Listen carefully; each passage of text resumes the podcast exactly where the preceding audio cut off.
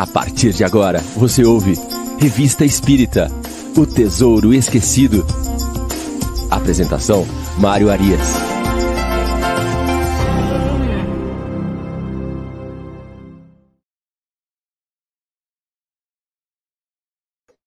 Olá, amigo ouvinte da Rádio Idefran. Estamos de volta com o programa Revista Espírita O Tesouro Esquecido.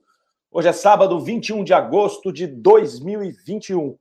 Estamos aqui abrindo a nossa manhã de programas ao vivo da Rádio Idefran.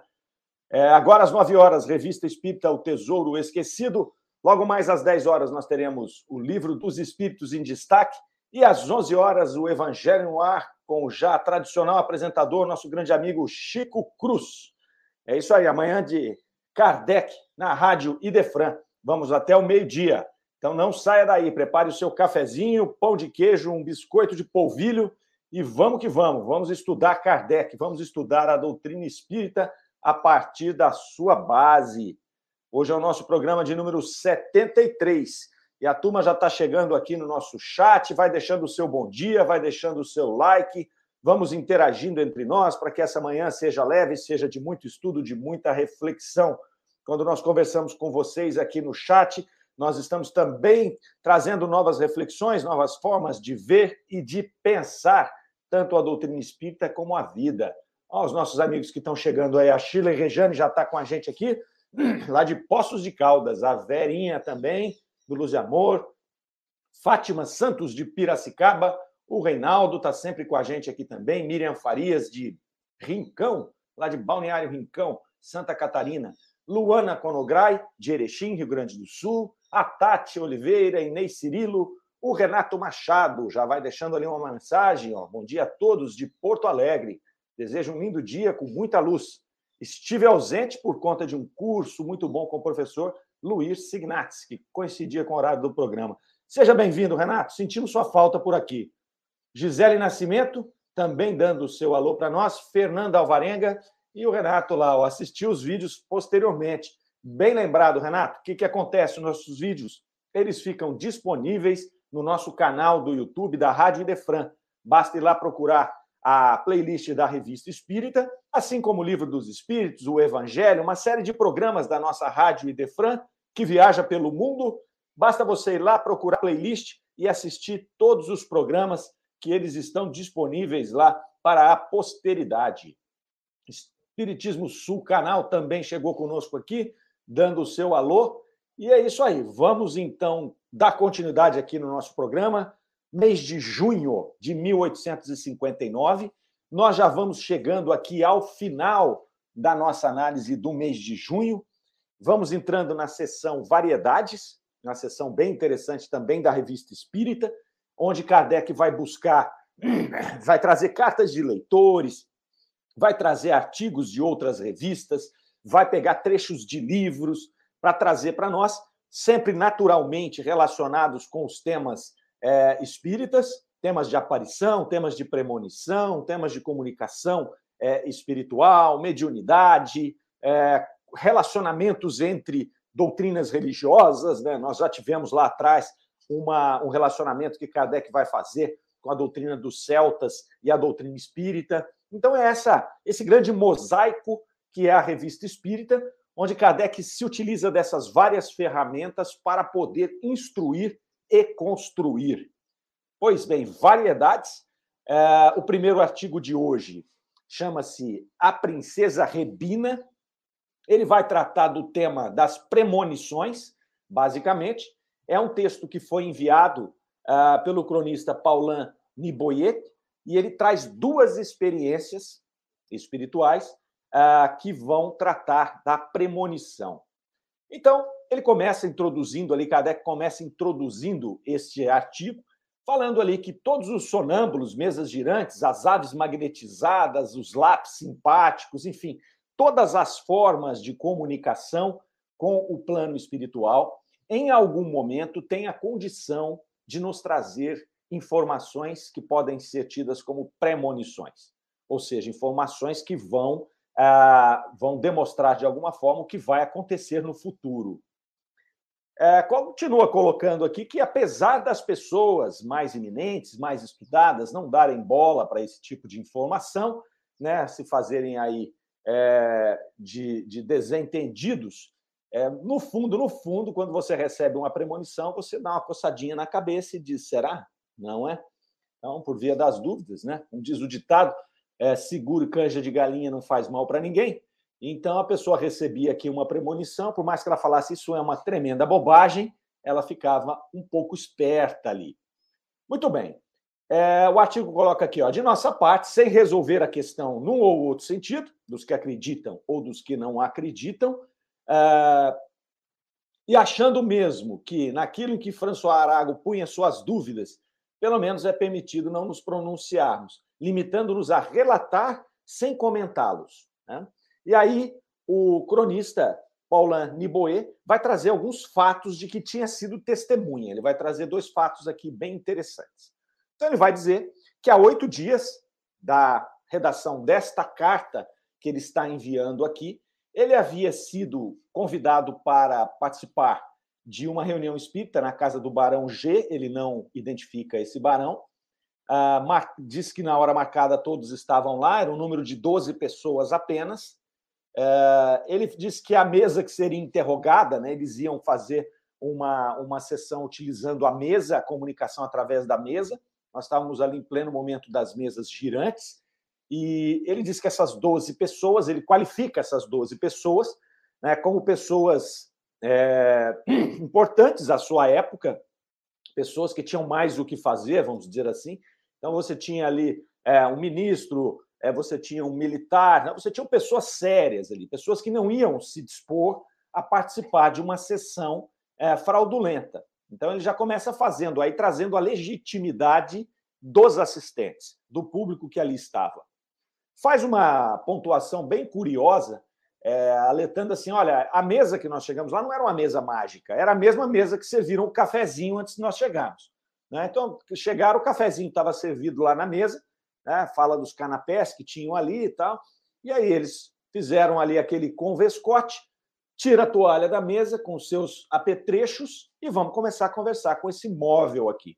E começaram ali a conversar com a mesa, a interrogar a mesa e perguntaram se havia esperança de paz naquele momento.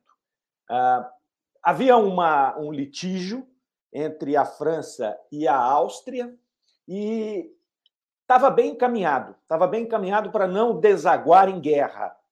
E eles vão fazer essa pergunta para esse espírito. Falou: olha, está tudo bem aí, nós podemos é, ter esperança de que nós vamos ter paz, que não vai ter o conflito?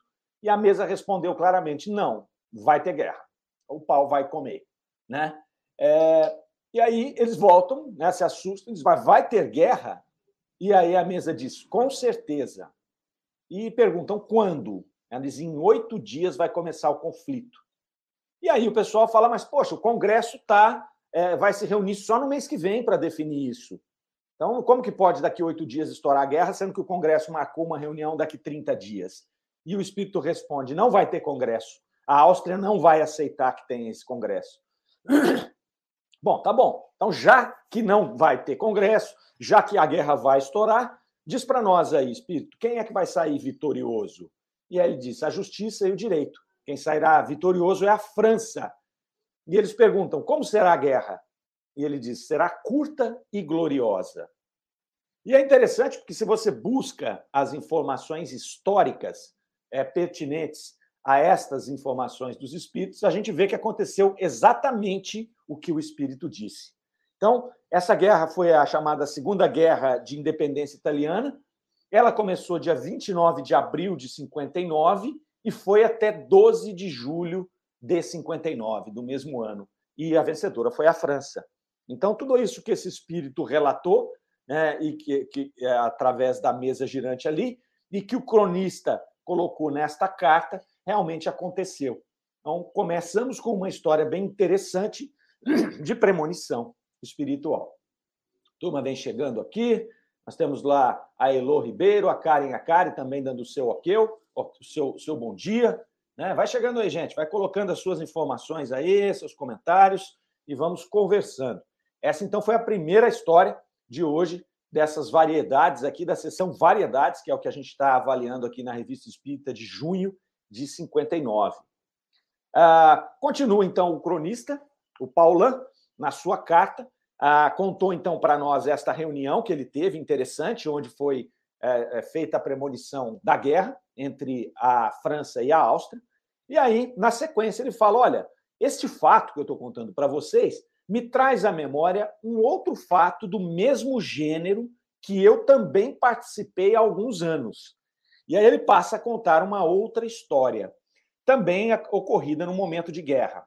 Então ele vai lembrar, ele vai até falar, todos se lembram da guerra da Crimeia, quando o imperador Nicolau é, chamou à Rússia todos os é, russos que estavam espalhados é, pela França, sob pena de lhes tomar os bens. Então, estourou aquela guerra da Crimeia, o imperador russo chega e diz: olha, todos os, os russos que estão na França têm que vir embora agora.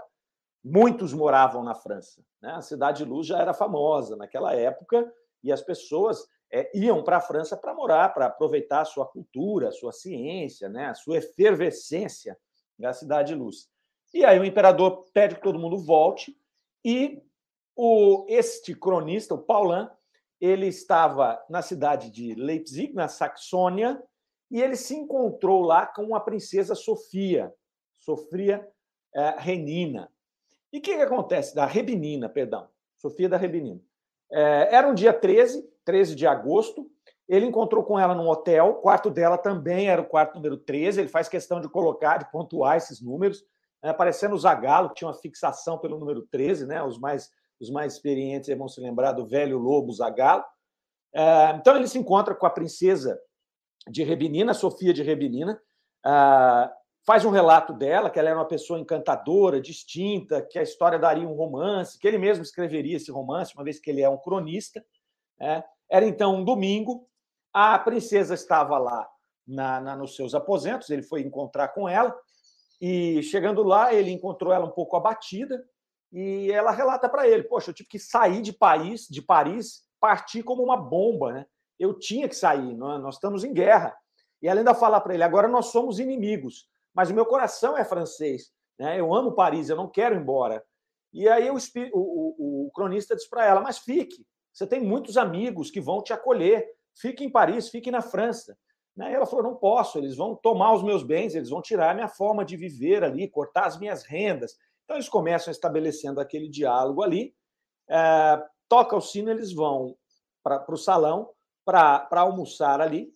E a princesa imaginava que a guerra seria vencida pela Rússia. Ela falou: não, a frota anglo-francesa vai ser destruída ali, né? E, e eles estavam comentando da guerra e das mesas girantes. Então, ela dando a opinião dela sobre a guerra. Não, a guerra a Rússia vai ganhar, fique tranquilo. Mas e as mesas girantes? Bom, essas aí eu não acredito nelas. Essas aí são bobagens. Então, ela vai ali dar a sua opinião sobre isso e eles a convidam. Bom, então vamos fazer o seguinte: não temos nada para fazer agora à tarde mesmo. Negócio de guerra aí está deixando a gente meio maluco. Vamos subir lá no quarto e vamos fazer uma sessão com a mesa girante? Ela falou: ah, não acredito nisso, mas vamos. Foram lá para o quarto é, da princesa Chegando lá, tinha uma mesinha, uma mesinha normal dessas redondas que ficam por aí é, nos móveis. Ele até pontua isso, que era uma mesa comum, que não tinha nenhum tipo de, de, de, de situação que pudesse diferenciar essa mesa de qualquer outra mesa que a gente conhece. E eles começam a conversar com essa mesa, que ela começa a trepidar e começa a fazer né, as batidas ali, porque a mesa se comunicava, a gente já falou sobre isso, através de batidas. Então, às vezes era sim e não, uma batida para sim, duas para não. Às vezes ela contava a letra do alfabeto, batendo a perna, a, uma das, um dos pés ali. Então, dessa forma. Começaram a se comunicar é, e a mesa bateu três, 13 vezes. Então, eles fizeram uma pergunta para ela e ela bateu 13 vezes. E aí eles relacionaram né, o número 13 do quarto da princesa com o dia 13 de agosto, que era aquele domingo, e com o número de batidas da mesa. E aí a princesa perguntou: Olha, vem cá, por que esse monte de 13 aqui? Se 13 seria um número fatal na minha vida? E a mesa responde que sim. E a princesa, corajosamente, diz: Olha, então, se é fatal, você me diga o que vai acontecer. Mas me diga sem medo. Eu, eu não tenho problema com relação à verdade, sou uma pessoa corajosa e tal. A mesa, então, bateu né, nas letras, eles faziam lá uma batida é A, duas é B, né, tipologia. Então a mesa foi lá e escreveu: doente, oito dias, Paris, morte violenta. Então a mesa fez uma revelação de que a princesa ficaria doente a partir de oito dias e que morreria em Paris. Foi tranquilo, né? Achar que não tinha nada daquilo, que ou tinha entendido errado, ou que era uma fanfarronice aquele processo, porque a princesa nem para Paris ia. A princesa ela ia ah, voltar para a Rússia. O imperador tinha obrigado que ela voltasse à Rússia. Ok. Eles então foram para a extração de trem, onde a princesa pegaria o trem para a Rússia. Chegou lá, ela perdeu o trem. Perdendo o trem, ela falou: Bom, eu quero fazer o seguinte, então, eu vou ficar aqui, vou pernoitar, amanhã eu vou, e aí nós vamos lá num baile é, para que a gente possa passar essa noite e amanhã eu vou embora. E eles estavam lá no baile, né, durante o baile, no meio da noite, chega um telegrama urgente para a princesa. Né? E o telegrama dizia: Madame Rebinina, Hotel da Polônia Leipzig, presença indispensável em Paris. Então estavam chamando a princesa para Paris novamente. Ela já tinha até esquecido essa história da premonição, de que ela poderia ter um problema lá em Paris. Ela volta para Paris e oito dias depois eles recebem o comunicado da morte da princesa Sofia. Então a premonição também é, foi, é, com, com, foi concretizada e, e, esses dados estão na história também. Né? O encontro ocorreu em 13 de agosto de 1854 e a morte histórica exata da princesa Sofia de Rebinina ocorre dia 21 de 8 de 54, portanto, oito dias depois dela ter recebido aquela comunicação lá na, na, naquele hotel, daquela mesa girante. Então, interessante essas duas histórias iniciais aí, falando dessas premonições. Ah, são raras, né? Não é uma coisa comum, a gente não vê por aí, mesmo na própria revista espírita, a gente não vê muitas comunicações de premonições, até porque os espíritos são muito, sobretudo os espíritos superiores, são muito reservados com relação a esse tipo de informação, porque essas informações elas têm o potencial é, de modificar, de alterar a nossa conduta e, portanto, interferir no nosso livre-arbítrio. Então, muito pontualmente é que ocorre isso, mas talvez como uma forma ali de confirmação do processo de comunicação mediúnica. É muito intrigante, é muito interessante nós imaginarmos como esses espíritos fazem isso, como eles têm esse conhecimento, por mais elevado que seja, né? Porque eu imagino aqui com os meus botões que você tem duas formas de, de, de, de fazer a premonição, né? No caso dos espíritos superiores. Ou isso já está desenhado, já está planejado, e vai acontecer, né? Então, está no campo da fatalidade ali, o que é bem interessante, o que é bem estranho, porque nós temos várias pessoas com livre-arbítrio fazendo as coisas. Então, como é que nós vamos saber, por exemplo, que os austríacos não vão aceitar o parlamento? É claro que, extrapolando aqui os pensamentos, as pessoas já deviam estar conversando isso na Áustria, os espíritos vendo a conversa delas, eles não vão aceitar e a guerra vai estourar. Então, isso já podia ser premeditado lá. Então, é, ou isso já está desenhado de alguma maneira, independentemente dessa visualização desses atores, ou os espíritos, como estão em toda parte, podem sondar os nossos pensamentos e traçar uma linha exata do que vai acontecer. Ou, ou muito próxima, não é? Então, é como se nós estivéssemos a semana inteira programando uma viagem e alguém que nos conhece fala: não, eles vão estar em Ribeirão Preto no sábado e de repente eu broto em Ribeirão Preto no sábado. Ah, não falei, tive uma premonição. Não, eu também planejando essa viagem desde segunda-feira, eu venho combinando. Né? Então é interessante. Mas a espiritualidade não fica trazendo isso toda hora. É até perigoso né, para nós aqui, hoje, sobretudo no momento em que nós estamos vivendo, já avançados é, desse processo das questões das manifestações físicas e das manifestações extraordinárias que foram necessárias lá no início da doutrina espírita para atrair a atenção das pessoas, né? hoje nós estamos já numa fase mais filosófica da doutrina. Né? E não é nem mais de criar filosofia, nós estamos na fase de aplicar a filosofia. Nós não precisamos nem de filosofia nova na doutrina espírita, filosofia, é, conhecimentos é, de moralidade. Nós já temos aí, né, ao longo desses 170 anos, quase aí 165 anos de informações, nós já temos arsenal teórico suficiente para viver três vidas. Então não há necessidade de vir novas revelações, nem filosóficas para nós. É só a gente pegar o que está na obra de Kardec inteira e também nas outras obras aí, que tem muita coisa interessante escrita pós-Kardec, e nós estudarmos e praticarmos. Né? Agora nós estamos na hora de praticar, na hora de executar a mudança do planeta Terra, de um planeta de expiação e provas para um planeta de regeneração. Não dá para ficar choramingando e ficar esperando. Pô, os espíritos não me falaram o que tinha que fazer. Estão falando. Aliás, estão falando isso desde Moisés, né? Moisés começou, Jesus veio, arrematou, ampliou e a doutrina espírita veio e colocou tudo na mesa, às claras. Basta que nós possamos olhar o que já está escrito e executar.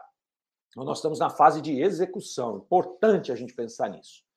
A Fátima Della chegou com a gente ali 9 e 10. Rosário Martins Soares também está conosco. O Valdir Fonseca e a Gabriela, casal 20. Gabriela fez aniversário ontem. Mais uma vez, Gabriela, um grande abraço. Não estive com você ontem, mas estava em pensamento aqui. Assim como o Fernando Palermo também fez aniversário ontem. Grande abraço para vocês, companheiros de jornada lá do Allan Kardec e do Idefran. A Gisele lá, depois desse estudo, vou precisar de um chá de camomila. É, pensar dói, pensar dói. A Shirley Rejane. Mário, como compreender que certos espíritos podem ter acesso ao nosso planejamento reencarnatório, sabendo de nossos acontecimentos? É, Shirley, então, nós comentamos um pouco sobre isso. Eu imagino que enquanto eu comentava, você estava escrevendo, né? Mas eles podem sondar as nossas intenções, sondam os nossos padrões. Né? Então, se eu sou uma pessoa que eu tenho padrões de comportamento a partir de alguma situação que acontece, não é muito difícil a pessoa saber o que vai acontecer. Né? Então, se é uma pessoa muito destemperada, quando acontece alguma coisa, é, você já prevê, nossa, vou dar essa notícia para ela, ela vai se destemperar. Ah, porque eu tinha uma premonição? Não, porque eu conheço a pessoa. Né? Então, é, em algumas coisas muito pontuais, sugere que, a, que os espíritos têm acesso a esse planejamento. É, mas é bem raro, a gente não deve nem se preocupar tanto com isso, é, imagino eu, porque é muito raro. Essa história da premonição é muito rara. Os espíritos evitam fazer isso porque interfere no nosso livre-arbítrio ali. Ó, Renato Machado, ó, podemos pensar também que o tempo corre de formas diferentes entre as dimensões, o que explicaria estas premonições. É, Renato, é, esse pensamento existe, sim, ele é lícito, já existem até alguns estudos especulativos, teóricos, nessa linha que você está sugerindo aí. É uma coisa bem interessante, mas muito mais complexa para nós pensarmos aqui. É, é intrigante essa história, de fato, das premonições. Essa sua pontuação aí, muito bem-vinda, muito obrigado por, por, rechear aí o nosso, o nosso estudo. Ela, ela é uma das possibilidades. Né? A gente tem várias leis é, que nós não conhecemos ainda, que regem o universo, essa questão das multidimensões, né, de variações entre passado, futuro, isso aí são coisas que a gente vai descobrir ainda nos próximos séculos ou milênios, com certeza. Rosário Martins está ali acredito eu que fazendo umas palmas ali pelas colocações de todo mundo. A Darlene Caires, aí chegando agora, desculpe o atraso. Ô, Darlene, seja bem-vinda, não se preocupe. A Karen Acares, sobre o destino e livre-arbítrio, podemos comparar assim: a chuva é o destino, se molhar ou não é a escolha. É, aí já foi mais filosófico, né? Já foi a questão de compreender o que vai acontecer e tomar uma atitude né, para se molhar ou não, no seu exemplo aí. Muito bom. Muito bom. Barra Mansa, Rio, Grande, é, Rio de Janeiro, chegando aqui com a gente, a Luciana Rosa e o Rosário Martins Soares, de São Paulo. É a Rádio Defran, rompendo fronteiras, pessoal. Tanto aqui nós que estamos aqui pelo YouTube acompanhando e comentando aqui no chat, como aqueles ouvintes que estão aí nos seus carros, nas suas casas, ouvindo pelas, pela própria Rádio Idefran. Gente, tranquilamente de fora do Brasil, a gente tem várias pessoas aí falando conosco também de fora do Brasil pela Rádio Idefran. Vamos lá para o segundo artigo do nosso sábado. Nós vamos aqui agora falar do Major Jorges Sidenham. Essa história é interessante também. É, foi extraída aqui de um relato de uma coleção notável de histórias autênticas de aparições e outros fenômenos espíritas, vai dizendo Kardec aqui na introdução do artigo. Publicado em Londres em 1682, então, quase 200 anos antes, pelo reverendo Granville, e pelo Dr. Moore. O título é Aparição do Espírito do Major Jorges ao Capitão Dick, extraída de uma carta de Jacques Duchot. Então, interessante aqui que nós vemos Kardec pegando esses, esses livros, esses periódicos, essas revistas, numa pesquisa muito interessante. O que Kardec queria com esta publicação? Vamos pensar, né? Kardec ali editando a Revista Espírita, um trabalho monstruoso que ele fazia mensalmente. Imaginem, né? todas as atividades que Kardec tinha naquela época, ele tinha uma atividade que era editar a Revista Espírita. Só editar a Revista Espírita, gente, seria um trabalho monstruoso. Ele tinha todos os outros, né? Então, o que, que ele fazia? Como se não bastasse ele escrever as coisas que aconteciam na Sociedade Espírita de Paris, as vivências dele, as comunicações espirituais, as palestras de além-túmulo, ele ainda se dispunha a fazer uma pesquisa muito ampla da, da literatura do passado para buscar conexões, referências daquilo que estava sendo trazido pelos espíritos naquele momento, no século XVIII, quando ele codificava a doutrina espírita, que havia sido escrito no passado, ou vivido por alguém ou relatado no passado. Então ele vai lá em histórias da época de Roma, ele vai na história dos celtas, ele vem aqui em 1800, em 1682, quase 200 anos antes, buscar relatos de um livro, né, dessas aparições aqui nessa coleção de histórias autênticas de aparições 200 anos antes de Kardec. É por isso que Kardec diz que a doutrina espírita ela não era algo inédito. Quando as pessoas dizem, ah, você está inventando coisas, mas eu não estou inventando nada. Né? Nós só estamos compilando fatos que ocorrem desde a pré-história. As aparições espirituais, a comunicabilidade dos espíritos, a mediunidade, isso aconteceu na história da humanidade o tempo todo. Então, a gente olhando o trabalho de Kardec, nós vamos ver que ele foi a fundo e foi buscando e trouxe tudo para a revista Espírita. Né? E nós, infelizmente, pegamos a revista Espírita e deixamos ela de lado muito tempo.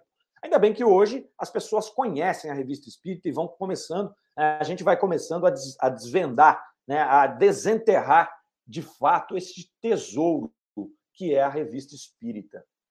Uh, vamos, antes de falar aqui do Major Jorge Cinema, vamos ver o que o pessoal está falando aqui. Olha lá, Fátima Pradella. Ó. A Gênesis explica, é, a Gênesis explica, tem relação ao tempo que, ampliando para eles que estão na dimensão espiritual. Espera aí que eu não entendi, vamos lá. A Gênesis explica ter, deve ser ter relação ao tempo que é ampliando para aqueles que estão na dimensão, para aqueles que estão na dimensão espiritual. Foi o que eu entendi, está certo? Bom, eu não entendi muito bem como que você colocou aí não, né? É, se o tempo é ampliado, não sei. Eu vou, vou evitar falar sobre isso, porque acho que eu não entendi bem a sua colocação. Se você quiser colocar de novo, a gente, a gente comenta sobre ela. Ah, bom dia, Fátima. Se tratando de acontecimentos de épocas, é plausível, mas acontecimentos individuais fica difícil a compreensão. É, de fato, é um tema muito interessante. Né? Tudo que a gente está falando aqui de possibilidades são possibilidades que nós estamos aqui é, é, elocubrando, né? O Renato fez a pontuação dela, aqui nós tivemos a, a, a Fátima fazendo a, a, colocação dela, né? A Chile também, mas na verdade é, a gente tem que entender que existem leis que nós nem conhecemos ainda, que nós não temos nem a menor condição de compreender isso. É, então é, é mais uma forma da gente pensar, pode ser isso, pode ser aquilo, mas assim, no fundo, no fundo, é, não vem muito ao caso a, o mecanismo né, nesse momento nosso aqui. Não vem muito ao caso o mecanismo. É entender que isso é um fato comprobatório da existência dos espíritos, da comunicabilidade dos espíritos e da diversidade desses fenômenos e métodos para reger o universo. Isso é interessante, sabe para quê? Justamente para nos colocar no nosso devido e mesquinho lugar. Porque nós, seres humanos, temos muitas vezes uma posição arrogante com relação ao mundo, com relação ao universo. Nós pegamos as nossas leis aqui num, grão de areia no universo inteiro e nós queremos reger o universo através das nossas leis. E a gente quer definir Deus através das nossas leis. Então, essas colocações, que, essas pontuações que vêm, que são irrefutáveis, mas que não demonstram e não tem nenhuma forma de nós descobrirmos como foi que aconteceu, elas vão trazer a gente para essa situação. Olha, na verdade, vocês não sabem nada de nada. Continuem trabalhando, continuem se modificando, continuem buscando entender, mas não tenham a arrogância de achar que sabem. Né? Vocês não sabem. Né? Nós não sabemos de quase nada. Do universo físico, a gente entende algo em torno de 4% dele. Você imagina do universo espiritual, das várias dimensões possíveis, né? dessa situação de espaço-tempo Não sabemos nada. Né? A gente está aqui engatinhando ainda. Engatinhando. A Rutineia conosco aí, tudo fascinante. Obrigado, Rutineia, por você estar aqui de volta com a gente. O Reinaldo. É, Renato, é a linha que acredito. Mas é como o Mário explicou, ainda há muito mistério para a nossa compreensão. É sabido que o tempo de lá é diferente do de cá. É, tem todas essas nuances, né? É uma forma diferente de estruturar a questão material. Né? O plano, o plano espiritual ele ainda tem a sua questão material com o nosso perispírito, com os fluidos daquele planeta, mas a constituição, a forma, as leis são totalmente diferentes das leis aqui newtonianas, das leis, da física que a gente conhece. Continua o Reinaldo lá. Eu sempre acreditei é, que o que estamos vivendo hoje já aconteceu. É, e por isso o plano espiritual teria como manipular algum acontecimento quando assim fosse necessário. Daí as premonições. Esse é um pensamento do Reinaldo, não é? que a gente não tem como aqui é, nem refutar e nem validar por conta dessas dificuldades de entendimento e de conhecimento, mas está aí. São reflexões filosóficas interessantes de todos nós que vão compondo aí essa, esse grande mosaico que é o conhecimento do mundo. Aí não tem nem, não estamos nem falando da doutrina espírita. Isso entra mais no campo de física, física quântica, que é outra coisa extremamente complexa, que muita gente às vezes se apressa em falar sobre física quântica, sendo que os próprios cientistas estudiosos de física quântica, os físicos mesmo, eles até evitam falar, porque o conhecimento é tão pequeno, é tão inicial, né? E aí a gente às vezes vê muitos espíritas se aventurando a falar de física quântica e tudo mais, e às vezes falando coisas que não condizem com a realidade. Ah, sobre premonição, a pergunta foi relacionada à premonição. Não, eu entendi, Chile. Eu entendi que foi relacionada à premonição, sim. Né? Porque você está dizendo aí que, como as coisas já podem ter acontecido, o espírito vai lá, vê aquilo né? e faz a, a sua premonição. Mas tranquilo, tranquilo. Na verdade, é, a gente vai, a gente vai é, conversando por aqui. a Fátima para dela, não, eu sou ruim de didática, mais tarde vou elaborar minha dúvida. Fica tranquilo, vamos que vamos. É, vamos que vamos lá. A Luciane Boésio está falando conosco também, lá de Santa Maria. Frio, chuva, chimarrão para aquecer e bom estudo, bom estudo com vocês. Ah, que legal, aqui está um calor danado. Eu estou na cidade de Ribeirão Preto hoje, está bem quente aqui, tempo muito seco. Estamos precisando de uma chuvinha, não vai chover aqui hoje, não. Tá certo? Chimarrão, é isso aí. Vamos que vamos. Vamos lá, ó. Major Georges Siderham. Então, relato que foi extraído de uma coleção de histórias autênticas, lá em 1682, retomando aqui. E o relato vai nos contar que pouco tempo depois da morte do Major Jorge, uh, Jorge Sdak, parente próximo do capitão, é, capitão Dyke aqui, que foi quem escreveu a história, é, esse capitão foi chamado para tratar uma criança doente. O doutor e capitão deitaram-se no mesmo leito, então o o capitão chamou o doutor, o doutor deitou no leito dele, né? foram cuidar de uma criança, eles foram dormir ali próximos, e chegou né, no meio da noite, o capitão acordou assustado, chamou o serviçal da casa, ali o funcionário, e disse a ele: Olha, me arrume duas velas, duas velas, as mais grossas e as maiores que você é, encontrar. Me traga as acesas. O doutor olhou e falou: Vixe, o capitão pirou agora, né? Agora ele enlouqueceu. O que está acontecendo, meu camarada?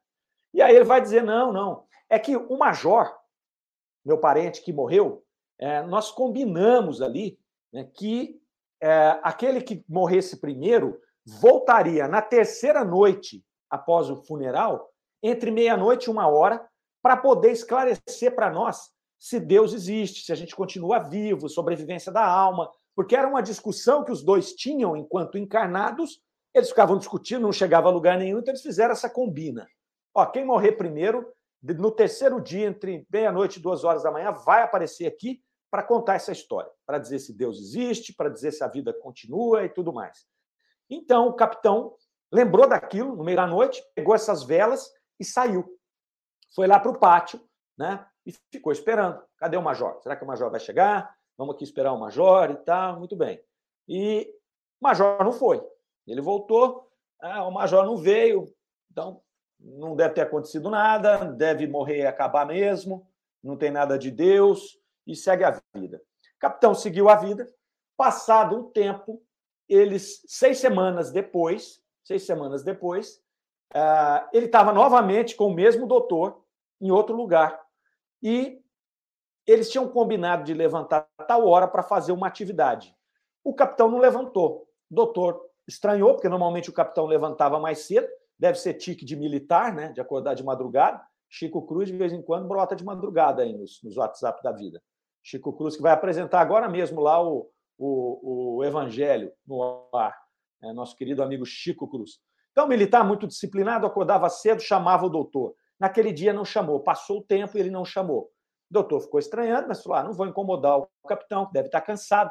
Daí a pouco aparece o capitão com o cabelo eriçado, um pálido, com o olho grande. Né? O que, que aconteceu, meu amigo? O que, que, que você tá? Parece que viu um fantasma. E ele falou: Eu vi, eu vi o major. O major apareceu para mim aqui. E aí ele contou a história da aparição do major, seis dias depois do combinado. Então o major vai dizer lá: ó, o capitão começa a contar a história né, para o doutor é, do que havia acontecido. Ele vai dizer: ó, esta manhã, ao romper do dia, alguém chegou à beira da minha cama, arrancou as cobertas e gritou: cap, cap.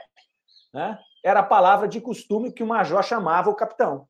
Então tinha até é, essa situação né, deles terem um tratamento individual, aquele tipo de tratamento que a gente tem, às vezes, com amigos, com parentes, né, que você fala um, um, um apelido singular que ninguém fala. No caso aqui, ele chamava ele de cap, um diminutivo ali de, de capitão ali.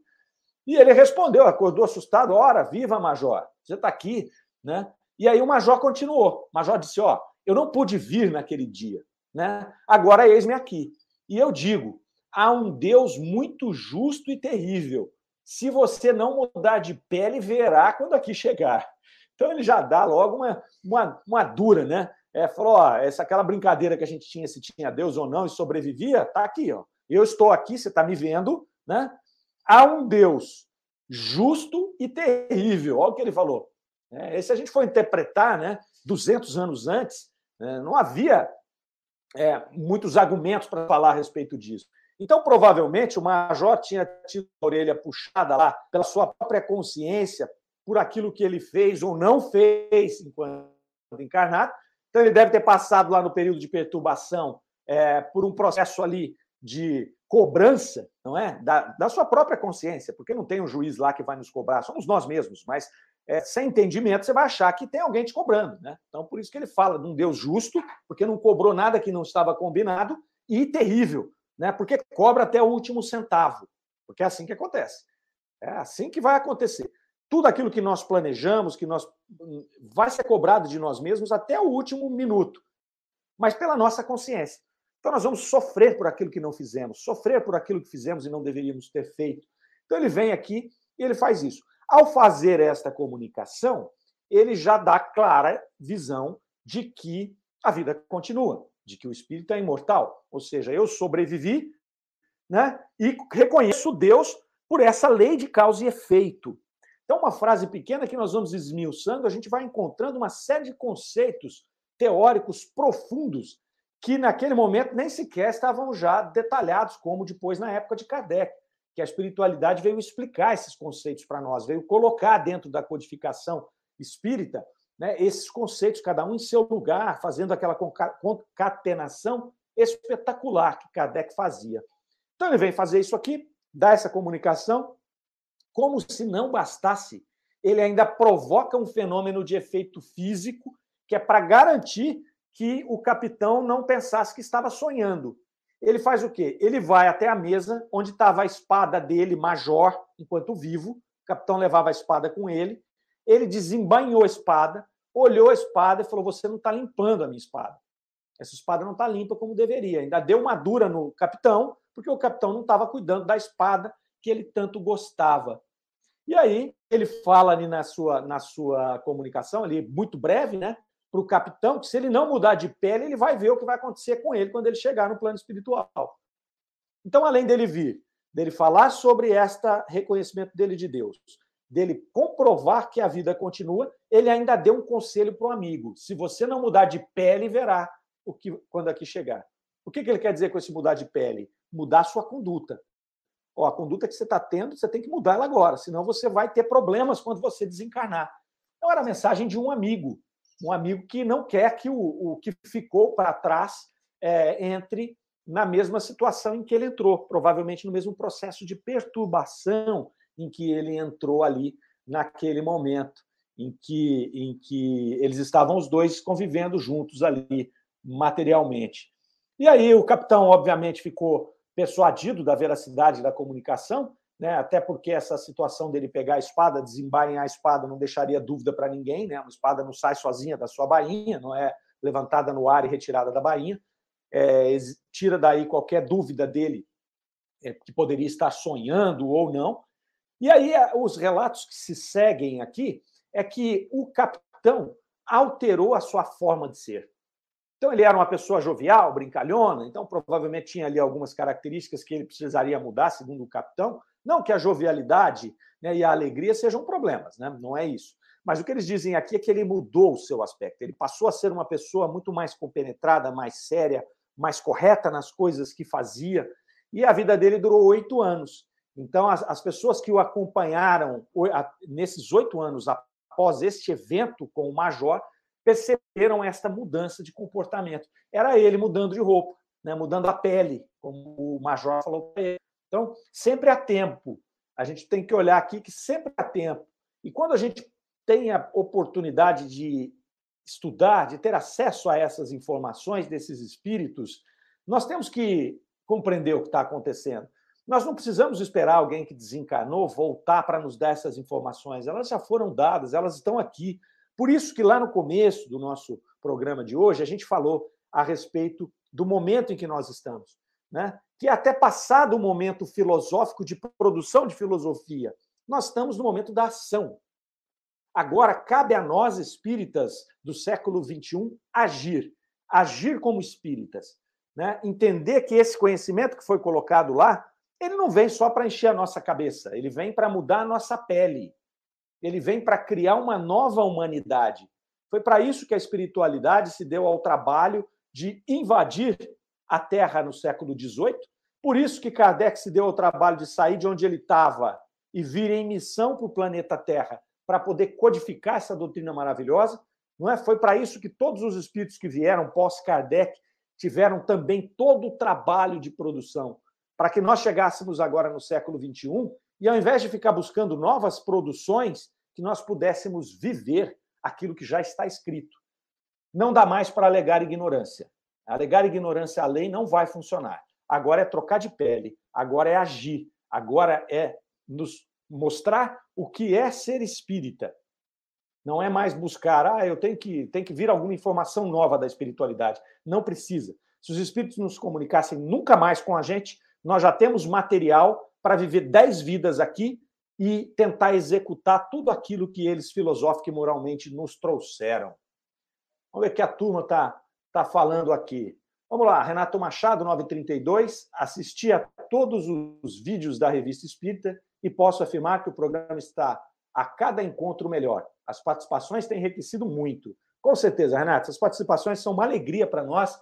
Gente que vai chegando de todo lugar aí, e um vai falando para o outro. E é isso que a gente quer. A gente quer que a revista espírita seja divulgada, seja difundida, que as pessoas tenham interesse de pegar para ler. Está tudo lá no Kardecpedia. Só digitar www.kardecpedia.com.br, tem todas as edições da revista. Você pode lá, você pode imprimir, você pode colocar no Word, você faz o que você quiser, você pode procurar por tema. É maravilhoso. Maravilhoso. Não, maravilhoso o estudo da revista espírita, a Luana Cograi, a Sheila está gostando, do lado que está vendo é, é realmente o tesouro esquecido por nós espíritas. É isso aí. Tá lá, cara a minuto de despertar fazem diferença na vida de um espírito. É isso. A gente tem que despertar logo. Né? Não é ficar esperando, não esperar vir um sinal dos céus, a gente morre e não vê sinal. Aí nós vamos sofrer perturbação. Tá certo? A Chile está agradecendo aqui o estudo e nós estamos encerrando o mês de junho de 59 Uh, encerrando também o programa de hoje, também o primeiro artigo de julho de 59, é a Sociedade Parisiense de, de Assuntos Espíritas. Kardec vai ter uma síntese da sociedade espírita, trazendo ali um recheio da doutrina espírita. É muito lindo, são os, um daqueles artigos que Kardec escreve, que tem um conteúdo doutrinário muito bacana. A gente vê a profundidade, a lógica, o amor do espírito por aquilo que ele está fazendo né? um homem que abriu mão da sua vida toda se preparou ao longo de 40 anos e quando chegou o momento, tocou de pele. Ele abriu mão da vida dele para cumprir a obra que lhe foi destinada. Ele vai trazer para nós aqui, início de julho de 1859, que nós vamos ver na semana, às 9 horas da manhã, ao vivo na Rádio Detran, o artigo Sociedade Parisiense de Assuntos Espíritas. É, Elô, a sua passão ali. É complicado viver quando a gente acha que tem muita coisa para melhorar. É, como dizia a Diadorim, o grande sertão veredas, falando com o Valdo, viver é perigoso, carece de coragem. E é conhecimento que tenham coragem para enfrentar esse dia mais essa chegando. Desejo a vocês um grande final de semana, todos sejam bem, sigam bem. Estamos aqui, sábado bem, às 9 horas, com Revista Espírita, O Tesouro Esquecido. Tá joia? Com Deus. Rádio Defran, amor. Você ouviu Revista Espírita O Tesouro Esquecido.